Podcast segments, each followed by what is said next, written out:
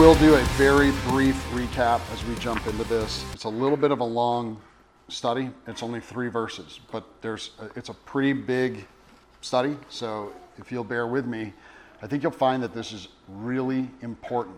It's important. It's been important throughout history. You'll see why it was important to Paul, but it's important to us now um, as a church and as people in the way that we maintain a standard. Which, if I was going to put a title on this, I'd put "Maintaining the Standard." Um, and you know my thoughts on this. We don't maintain a standard or strive for holiness or do things in an effort to be saved, but we know who our Creator is and we know how wonderful He is and we know the price that He paid for us. And because of that, we respond with obedience and love in a way that says, I am striving for the upward call that is Christ Jesus, as Paul would tell us. So we should respond obediently. And it also does this amazing thing for us is when we act and walk and talk as Christians, when we learn and love as Christians, when we study the Word of God as faithful believers who maintain a standard, we are an example to our neighbors and to the community at large. So when they see us, they go, those people are Christians. Now, you know that has implications on either side. Some people are going to hate you for that, and some people will love it and they'll want in. So it's really important that we maintain that standard. And so last week, as B reminded us, our topic was Are you ashamed of the gospel? Which is really important. And we tied that Are you ashamed of the gospel into a very practical exercise in when you're out and you're around people, whether they be friends or family or neighbors or, or, or whoever, and the Holy Spirit's tugging at your heartstrings saying, Hey, this person needs to hear the gospel, and I have placed you here. It is up to you to respond. It is up to you to tell them about the hope that lives inside of you. And it is that being ashamed that holds us back from being able to say those words. But then, of course, we're reminded because we read earlier that Paul has told Timothy, you're not given a spirit of, does anybody remember the word is? Timidity. You're not given a spirit of timidity, which is like shame that we're given a spirit of what? Power and love and self discipline. So when we know that that spirit lives inside of us, I think for me, it makes it easier to share the gospel because then it, it doesn't matter. As long as I've shared it, I realize it's the Holy Spirit who does the work. So when I have a friend or say a coworker whose marriage is falling apart and they're like, I don't know what to do, and the simple words are, you need Jesus that's what worked for me, and I think you'll find that that will work for you. The, the power of the Holy Spirit does all the work, not me. So I don't have to have some great apologetic thing all spelled out, right? And pull my notes out of my pocket and like, I'm going to give you 100 Bible verses on how to fix your marriage. That's not it. It doesn't take a, a book. You don't have to read the five love languages. Not that it's a bad book, but what's really screwing your marriage up might not be that you're just bad at being married. It might be that you're just not a believer. Because you're not a believer, you don't realize how much He loves you and wants you to glorify Him through that connection with one another. What's really screwing your life up with drugs or alcohol might not be the drugs or alcohol, it might be that you have no hope. And because you have no hope, you reach for other things to fill the gap. We've talked about this thing before. Like, what do guys do in our circle when they're destructive? Is they try to fill the gap with things that are not godly, things that are not Christian. And when they do that, they just head down a road where they're farther and farther from Christ. And then we see the destruction of their lives, ruins their marriage, ruins their relationship with their kids, you know, drugs, alcohol, all the other things, uh, sexual perversion.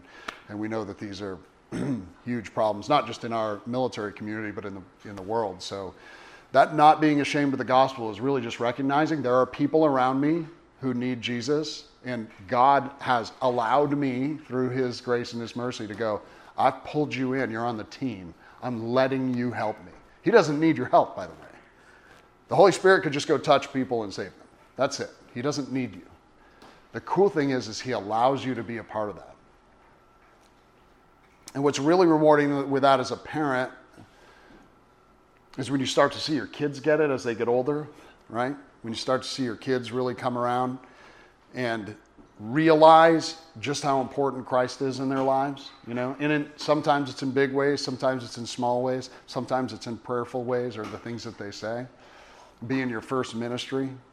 And sometimes it's the people around you uh, uh um, who you've shared Christ with and they are saved and, and, and you just got to be kind of a part, not of saving them, but a part of being the witness to them where God is like, look what I can do when you share me with people. Look at how great I am.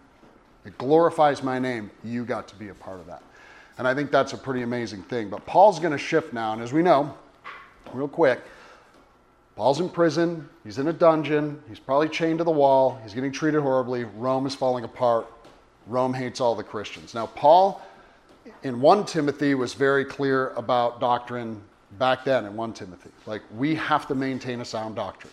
It is absolutely essential that we are teaching the right Jesus, the right way.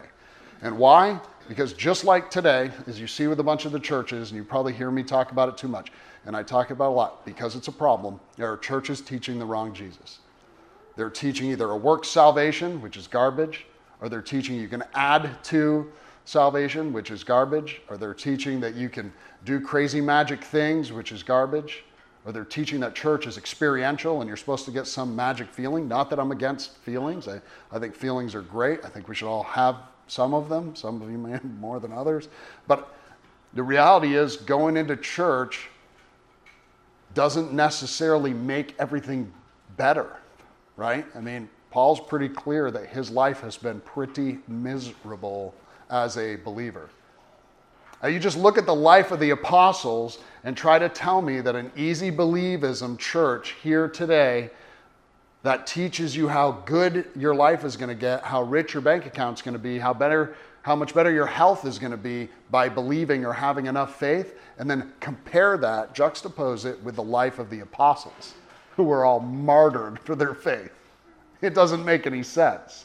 So it's filthy, it's garbage, it's, and it's a lie. And this is why Paul is fighting this. He's like, you've got to maintain a standard. So we're going to go over that today. So let's go to 2 Timothy 1, and we're going to read three verses today. We're going to read them, and then we're going to reread them because we're going to go through each one because each one is filled with a bunch of amazing information. So 2 Timothy 1 We'll start in verse 13, we'll go through 15. And Paul wrote this Hold to the standard of sound words which you have heard from me in the faith and love which are in Christ Jesus.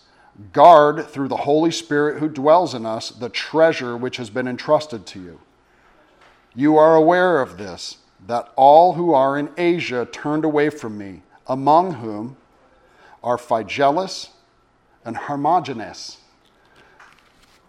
so, very simple. Hold to a sound doctrine.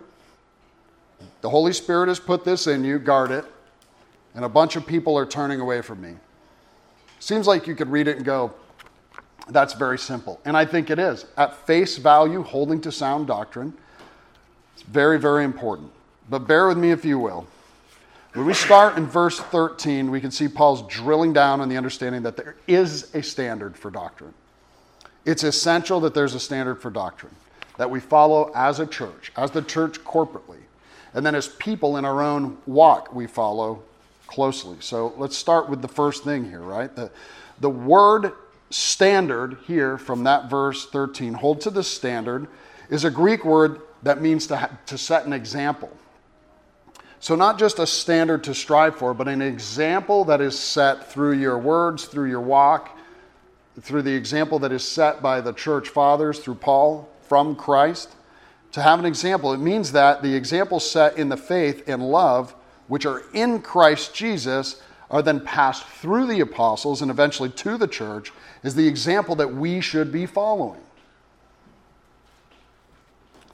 That is the example for how we love one another in the church, how we deal with church issues, how we deal with church leadership, how church leadership is set up. We don't change that.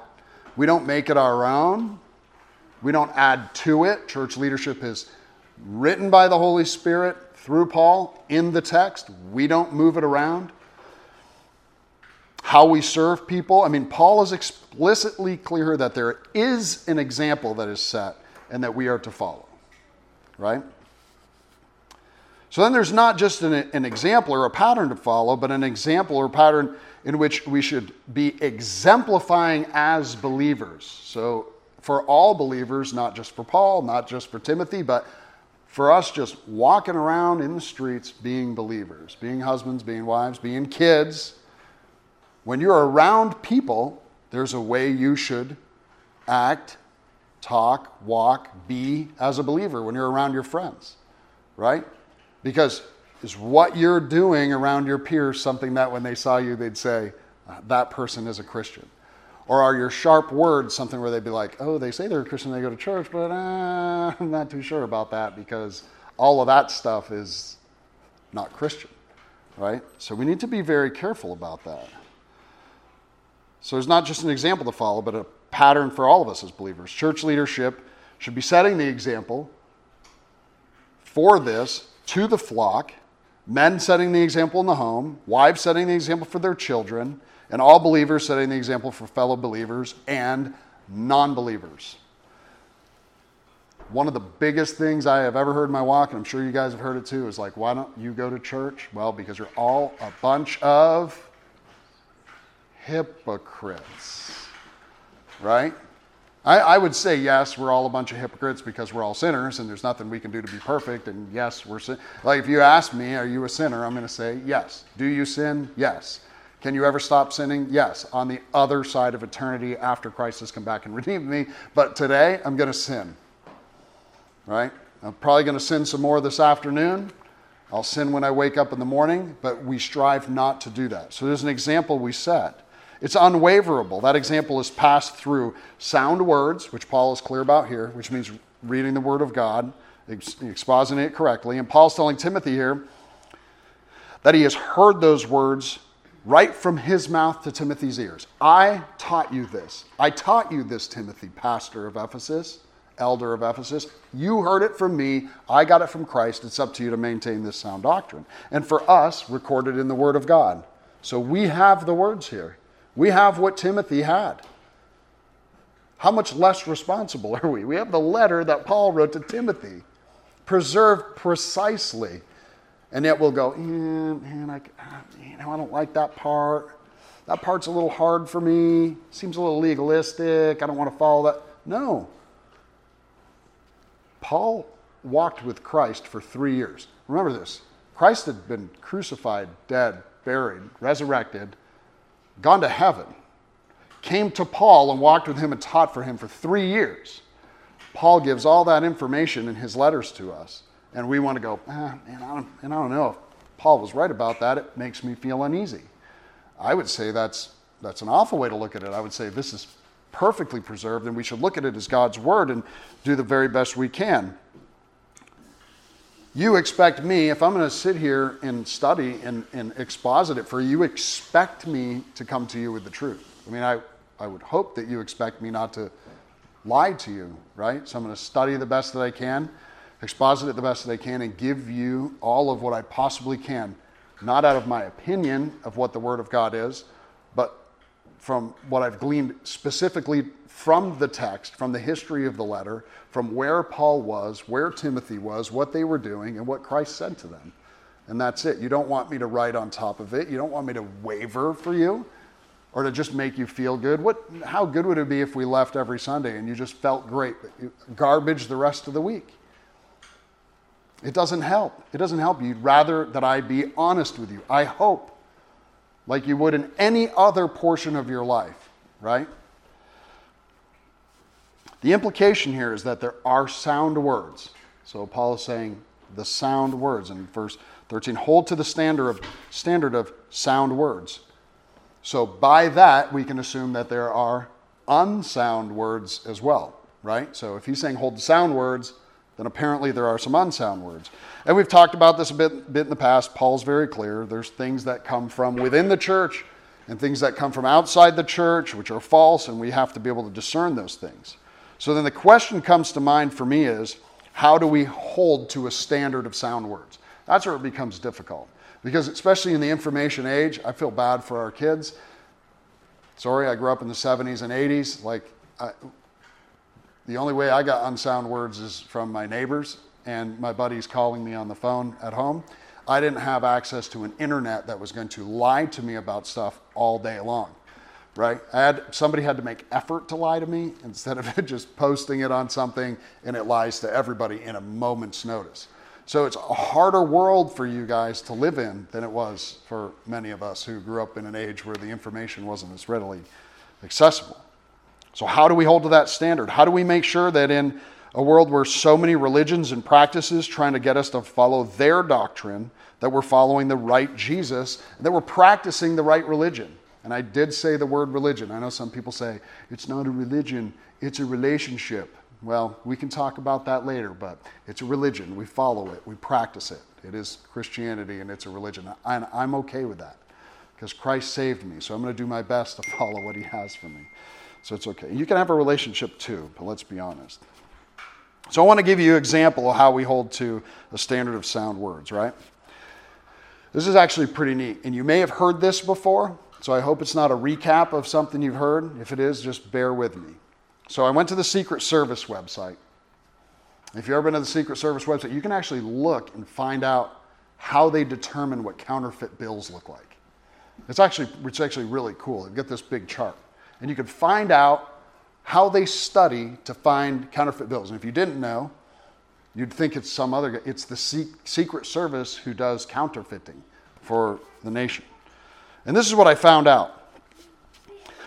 the style bill we're using right now is the 2004 style Federal Reserve note. So that's what a, a bill is actually called. It's an FRN, Federal Reserve note. Each one of those incorporate a background of colors and large borderless images. US currency paper consists of 25% linen and 75% cotton. And it contains small, randomly dispersed red and blue security fibers embedded through the paper. The 2004 FRN, Federal Reserve Note, have enlarged an off centered portrait without a frame they have a watermark that's visible from either side when held up to the light. The 10s, 20s, 50s, and 100s have color shifting ink that shifts from copper to green as the note is tilted 45 degrees. I didn't realize that. I'm going to have to try this out. 100s have color shifting bell in the inkwell, and the 5 does not color shift all Federal Reserve notes, except for the one in the $2 bill, have clear thread embedded vertically on the paper. The thread is inscribed with the denomination of the note and is visible only when held to the light. Each has a unique thread position and it glows a completely different color when held up to UV light. The 100 has blue ribbon woven in, and when it's tilted back and forth, the bells and the 100s move side to side. And if you tilt it side to side, the bells in the ribbon move up and down on the hundreds. And the list goes on. You can read that thing, and it just like, there is tons of stuff about how a bill, especially the 100s, it just makes sense. Like if you're going to counterfeit something, if you're going to counterfeit ones, you're a dummy. We need to talk. You need Jesus. If you're going to counterfeit the hundreds, it, you got to get it right. There's a lot of stuff you need to follow, and that list is extensive. So, what am I getting at? Is there's a pattern, there's a standard. And how the Secret Service learns that each one is counterfeit or that money is not real is how they know the real money really, really well. Anything that is not real stands out. You see what I'm getting at? They know the real money so well that when encountered with something that is fake, something that is counterfeit, something that is not real, that it easily stands out, sticks out like a sore thumb.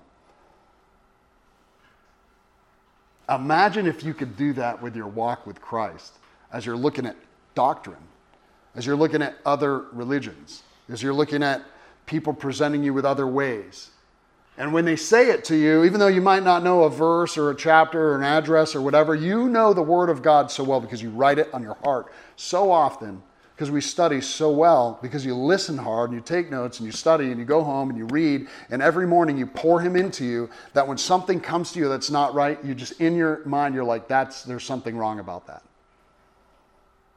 And if you've ever had the chance to contend with people in your circle, which I do because I've got family members who are not believers in the faith, that we're uh, Catholic and Mormon uh, uh, folks in our family, who, before I ever studied any of it to see the great differences, when they would say it, you can go, that there's something not right about that. So you don't have to become an apologist in everybody else's stuff if you know yours really well, if you know your God really well. This is how we hold to the sound words from the Word of God, knowing that through reading and deep learning, so when we're faced with false teaching, we can see it's not from Jesus. Moving on to verse 14, it says this Guard through the Holy Spirit who dwells in us the treasure which has been entrusted to you. I think this is amazing. John Calvin's commentary. It says this about Paul's exhortation to Timothy, specifically relating to verse 14. It says, He exhorts Timothy to consider what God has given him and to bestow care and application in proportion to the high value of what which has been committed. For when the thing of it is little value, we won't call anyone to strict account. And I know the language here might seem weird because it was written like 500 years ago, but when we realize the value of what's been done for us in Christ Jesus, we realize the value of maintaining sound doctrine because he paid his life for us. Our response in obedience is, I know what you did for me. Therefore, I'm going to strive for the upward call. So, what is the treasure that dwells in us, or the treasure that we've been entrusted with? It's the truth of the gospel that's been put in you, right? It's made up of that word, if you look at it in Greek, is made up of two Greek words, kalos, or that which is beautiful, or an outward sign of an inward good. An outward side of an inward good. What's in you that people can see because it's so good. Something noble. The second word, paratheke is to deposit something for someone's safekeeping. So somebody has put something good in you for your safekeeping that's going to rise up out of you and people are going to see it. Does that make sense? The Father puts the Holy Spirit inside of you when you are saved. He dwells in you, He lives in you, and it is so good that people are going to see it. But also, He's entrusted it to you for your care. He's entrusted the Holy Spirit for your care. He's entrusted the truth for your care. Now, the Holy Spirit doesn't need your care, He's, he's God. It's a He, right? Not a thing, not an it. It's God, live dwelling in you.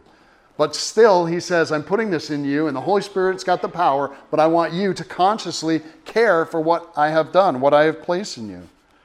God's giving us the truth of the gospel through the power of the Holy Spirit, and we're being called to guard it, to be careful. Careful what you listen to. Remember that old saying? I don't know if they say this anymore in school. When we were kids, it's you are what you eat, right? Apparently they do. So you are what you eat. You are what you read. You are what you watch. You are who you hang around with. You are what you say, right? What comes out of your mouth is what's coming out of your heart. That's right. Coming out of your heart. So be careful what words you speak. Remember? Sometimes we come together in the church and we act a certain way, and then when we're not in the church, we act another way. Like our words are really sharp, our actions are really sharp. We need to be very careful how we treat others. Or be careful what we're believing in. You know, we act like believers when we're here. We need to be careful what we're letting in from the outside. Jesus said to us in John 17, 17, these are words of Christ, sanctify them in the truth. Your word is truth. That is what he's put inside of you, the truth. He told us in John 8, this is Jesus' words, if you abide in my word, you are truly my disciples. And you will know the truth, and the truth will set you free, right? We've heard that before.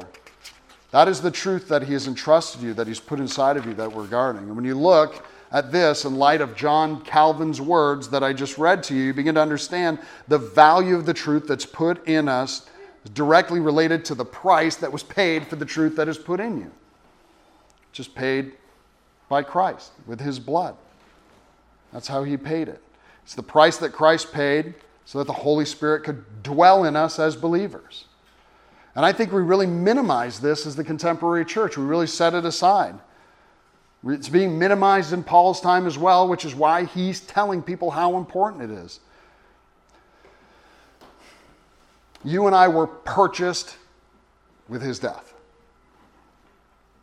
Not just his suffering, we can talk through that, and you've heard me say it before. Not just the fact that he's beaten with a cat of nine tails until the flesh is ripped from his back to the bones, that he probably already had access to the pleural space through the muscle being gone through the back and the intercostals being torn apart, that he was dying tied to a post, whipped, bones, nails, spikes, whatever else were on that. I mean, they whipped him to the point of almost death and then told him to carry his cross to Golgotha.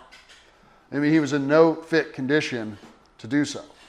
Not just that pain, not just the pain of spikes being driven through his hands and his feet, not just the pain of hanging, suffocating on the cross, not just the pain of being pierced by a sword. And when you put all those together, you know, like, how can a man endure that? That's not, that doesn't even scratch the surface. Remember, he endures the pain of the wrath of the Father poured on him. No man could do this, only God could do it. So you imagine every sin that you've committed, plus every sin you've committed, plus every sin you've committed, and you've committed, and you've committed, and you've committed, and everybody else, and we stack them all together with everybody in the world that is in Christ, and then we smash Jesus with all of them. Murderers, rapists, child diddlers, mass murderers, Satanists, liars, thieves, people who cheat on their spouses. Take all of their sin, all of those people who are saved and are in Christ, and we smash Christ with them. The Father did that with his wrath. That's the pain he endured. So when we tell ourselves we don't have to maintain sound doctrine, what we say is, hey, everything that you did, really the, the price wasn't high enough for me. I don't really need to believe everything that you said or follow it. Like you could have paid a little more. That's how important it is. And I know that seems like a grotesque way to put it, but is it not the truth? Tell me if I'm wrong. We develop an easy believism and a greasy grace in churches and separate ourselves from the truth and thinking that you're forgiven for a lack of obedience. You simply are not. If you are not obedient, you are not in Christ. That is a fact. Churches like to be like, well, don't be judgmental. You know, there's grace and everything. Stop. It's not true. If you are blatantly disobedient to God, you are not saved. We need to be reminded regularly about Jesus' explicit words in John 8. People don't like hearing this, but it should weigh on your heart. If you abide in my word, then you are my disciples. And you will know the truth, and the truth will make you free. If you abide in my word, what if you don't abide in his word? I'm sorry. Let's be clear. Those who are not abiding in his word, those who are twisting it for their own gain or to lead people astray, they are not in Christ, period. They are not believers, period. We cannot follow them, period. Don't partner with them, period. Don't pay them, period. They're not a part of your life. I'm not saying we don't love our enemies. Love your enemies. They all need Jesus too. That's an important part of this message. But we are going to stick to sound doctrine because that's what Christ has for us. We can love them, we can tell them the truth, but be careful to guard the treasure that's been entrusted to you. He put that treasure inside of you, and it's up to you to guard it. There's a lot of people out there that will smile in your face, and I know you know this. They will smile in your face, and you'll tell you that they're sharing whatever they, they have for you because they love Jesus, and they're lying. They're lying of their own selfishness, their own desire for money, their own desire for fame, their own desire for power, or out of their ignorance. And what is the litmus, litmus test? The litmus test is to compare them to the Word of God. If it disagrees with this book, it's not true. Period. There's a lot of people out there. They will argue. They will try. They will try to argue it away. Compare them to the standard of sound words which you've heard from Paul, as he says earlier, in the faith and love which are in Christ Jesus. Right? Paul makes a great example of this sort of apostasy or issues of heresy by telling Timothy of two guys specifically who are apparently known, and both of them or may have been popular in the church in Asia, because he's speaking about Asia kind of at large here. Um, Asia really is uh, modern day Turkey. So it's where Ephesus is, it's where Galatia was, right? So Paul's done missionary journeys through here, Timothy's living there. Um, there's been Christ- Christianity is there. But it, it, it's a problem. It's coming unglued. Verse 15 says here, You are aware of this, that all who are in Asia turned away from me, among whom are Phygelus and Hermogenes. All who are in Asia turned away from me. All who are in Asia. it's a very well traveled part of the world, a lot of sea villages, seaports. It was Romanized. The church is turning from the truth. And the church has been there for like 30 plus years, and it was growing, and now it's dwindling quickly. So it grew, and it started to dwindle. And we don't really know much about these two guys, Phygelus and Hermogenes, except that they were known, because obviously he says, You know these guys, I'm bringing them up to you. And they apparently held an important enough role in the Church of Asia to have caused an impact or some sort of falling away, possibly leading a bunch of people astray. It would be just like us calling somebody like Joel Osteen out today. Like, I am calling that guy out because he is teaching incorrectly. That is not Christian. He has fallen away from the truth. And what will people say to you today if you say that in their home and they're a follower of his? Oh, you're just being judgmental. No, no, I'm telling you the truth. That's what I'm telling you. Don't follow that. It's wrong. They've fallen away.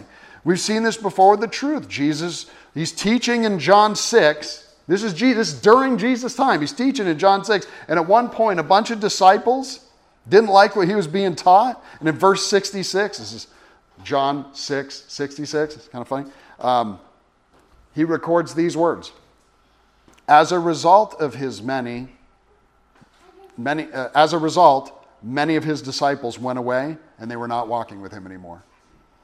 They are sitting with God and he is telling them who he is and how to live as believers and how to love as believers. And they're like, I don't like that teaching. And they get up and they leave. So, how much more apt are they to walk away from a true believer who's a human if they're willing to sit at the feet of the Almighty God and be like, I don't like what you have to teach, I'm going to walk away? I would rather spend an eternity in hell than have to change what I have here to follow you. That is insane to me. But in our depravity, of course, it's understandable. It was interesting because I shared an article this week. If, if you're on social media, I know some of you really aren't much, but if you're on social media, I shared this article. Actually, it was Carol that sent it to me, and it was about money and how it's tied in with contemporary Christian music. You already, I won't share my thoughts on contemporary Christian music, you already know those, but she shared this article with me that ties in particularly Bethel, Hillsong, and Elevation. There was one other one, and how like the pastors have figured out a way in the business part of the production of the music to put their names into the ownership of songs. If you know, like if you go to church and you're standing there in the music, I don't like to call it worship because I think people use that word incorrectly, but if you're standing there at the front when the rock show is going on, when they have the words up on the screen, when the song starts, it'll usually have the name on the bottom. And then on one side or the other, it'll have whatever the production company is on the bottom. And it'll tell you where it's from. The big production company that does most of them for the United States is out of Bethel. I can't remember the name of the production company is. But anyway, every time a church utilizes that stuff, they get money.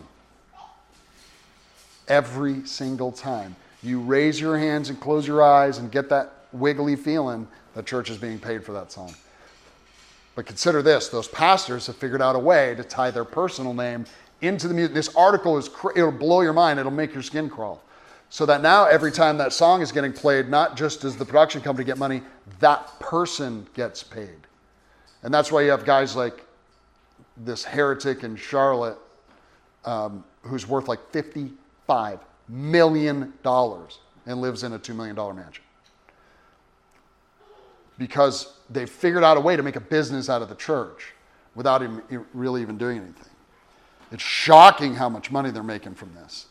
It's not, not the church, the pastor, the guy. The guys making money are from you trying to be a believer, trying to sing praises to God. They're making money off from you.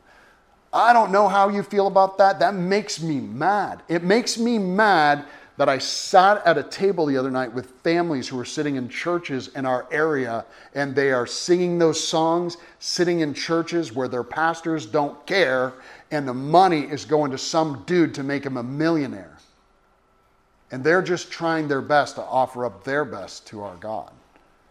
And nobody will tell them what a scam it has become.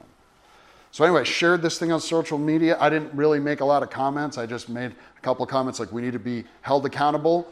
Pastors should be held accountable. Fathers should be held accountable. And ladies, if you listen to this music, just know where it's coming from. Be careful to be connected to it. And then the comments that I got on some of them, I heard, I saw things like judgmental, legalistic, and religious. People in my circle, this is what they're telling me that I am judgmental, legalistic, and religious. yes, yes, and yes.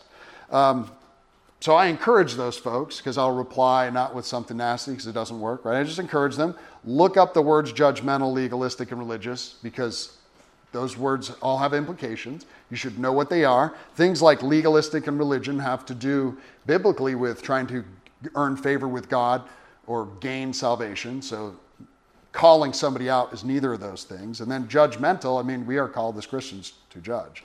And I know people, you know, we've gone down that road before. You need to be judging things, you need to know what the truth is.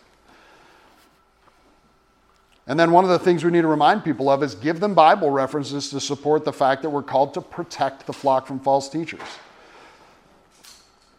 We attended that Life Care Pregnancy Center gala on Friday, which was beautiful. I told you about that already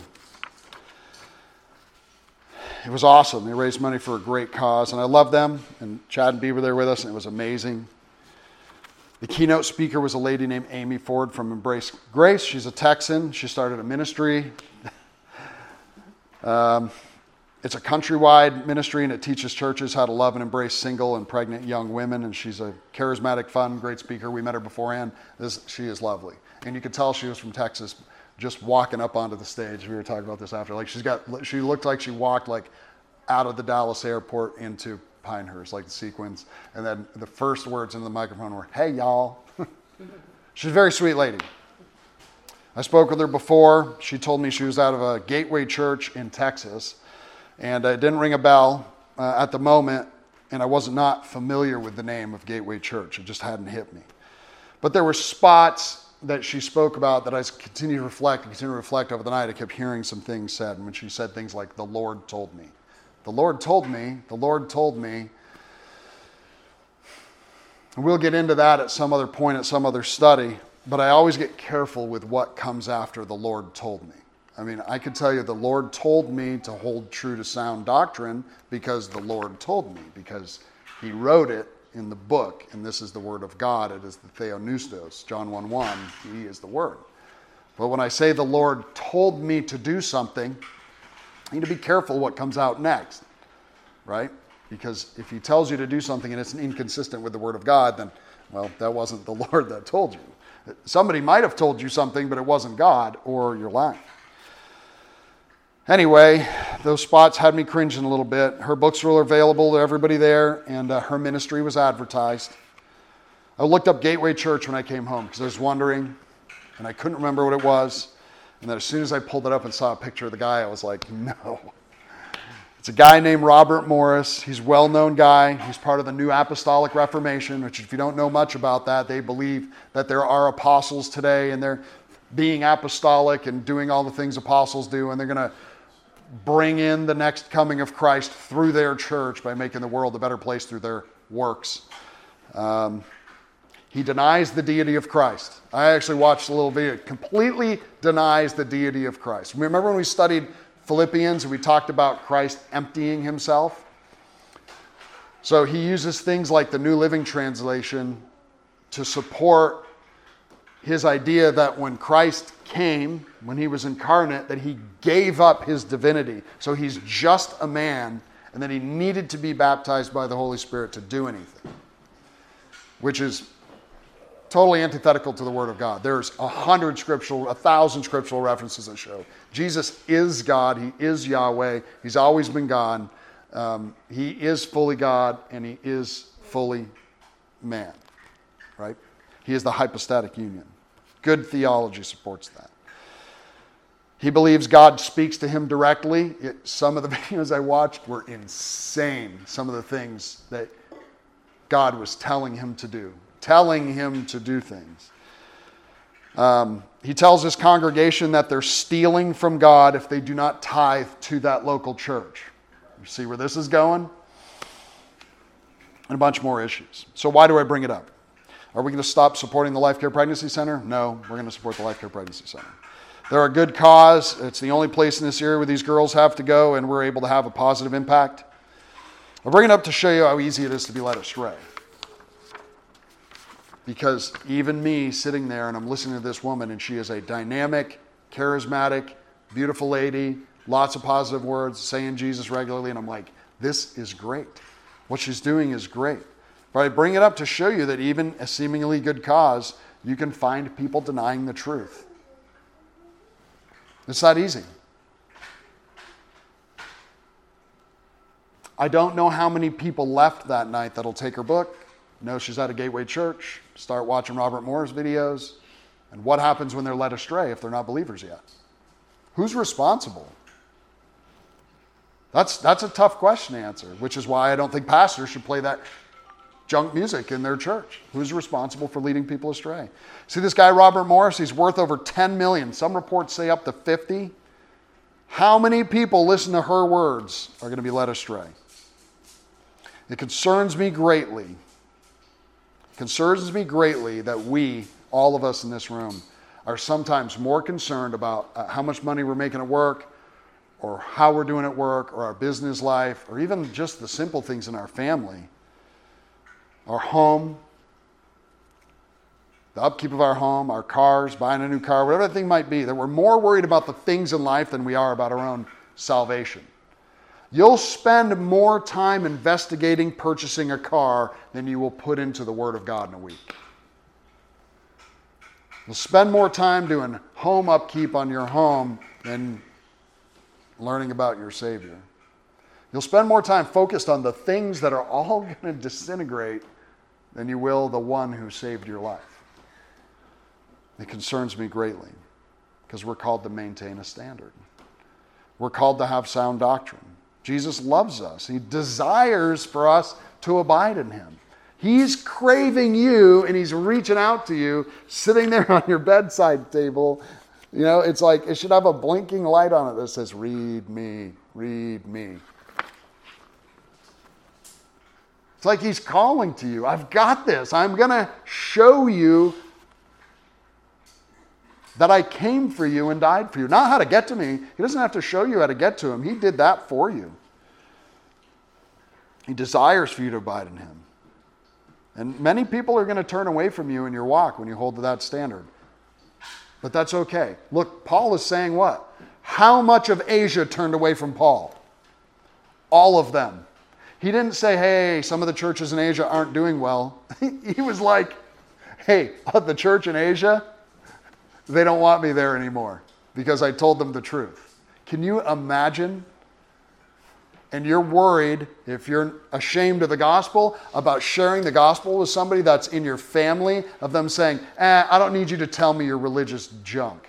You're worried about one person turning you away? Paul had a whole continent basically say, uh, we don't want to hear you anymore. Imagine.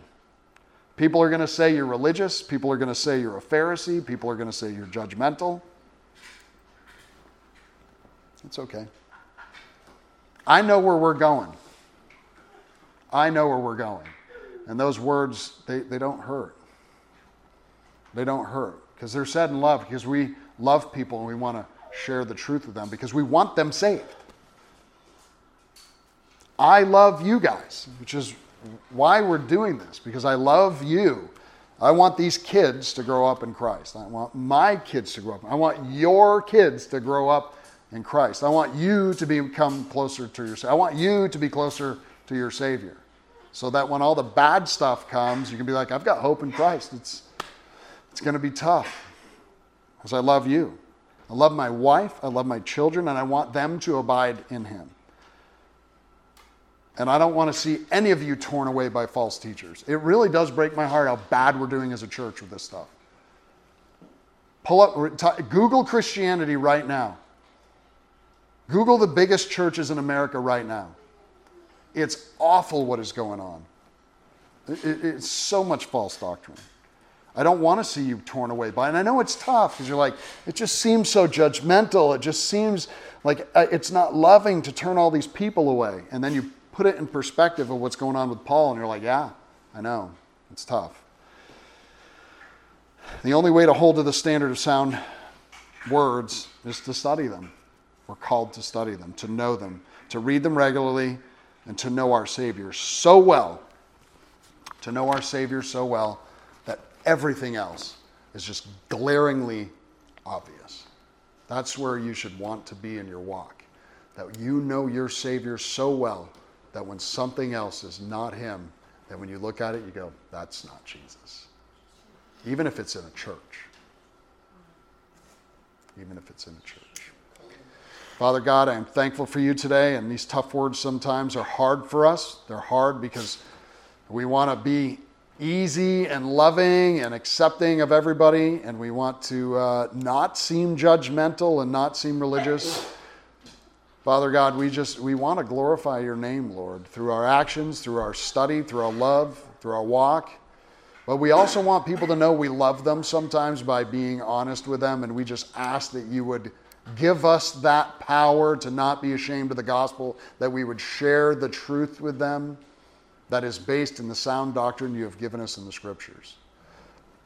The scriptures that came from your Holy Spirit through Paul to Timothy to the apostles who were the pillars of the faith. Father, we just beg you, Lord, to give us that boldness to be the Christians that we can be in our family and in our community, that others would see how much we love one another, that we're willing to hold a standard even when it's tough. Father, we love you and we thank you for this amazing time we get to spend together weekly, learning and breaking bread. And we're thankful for your son, Jesus. And it's in his name that we pray. Amen.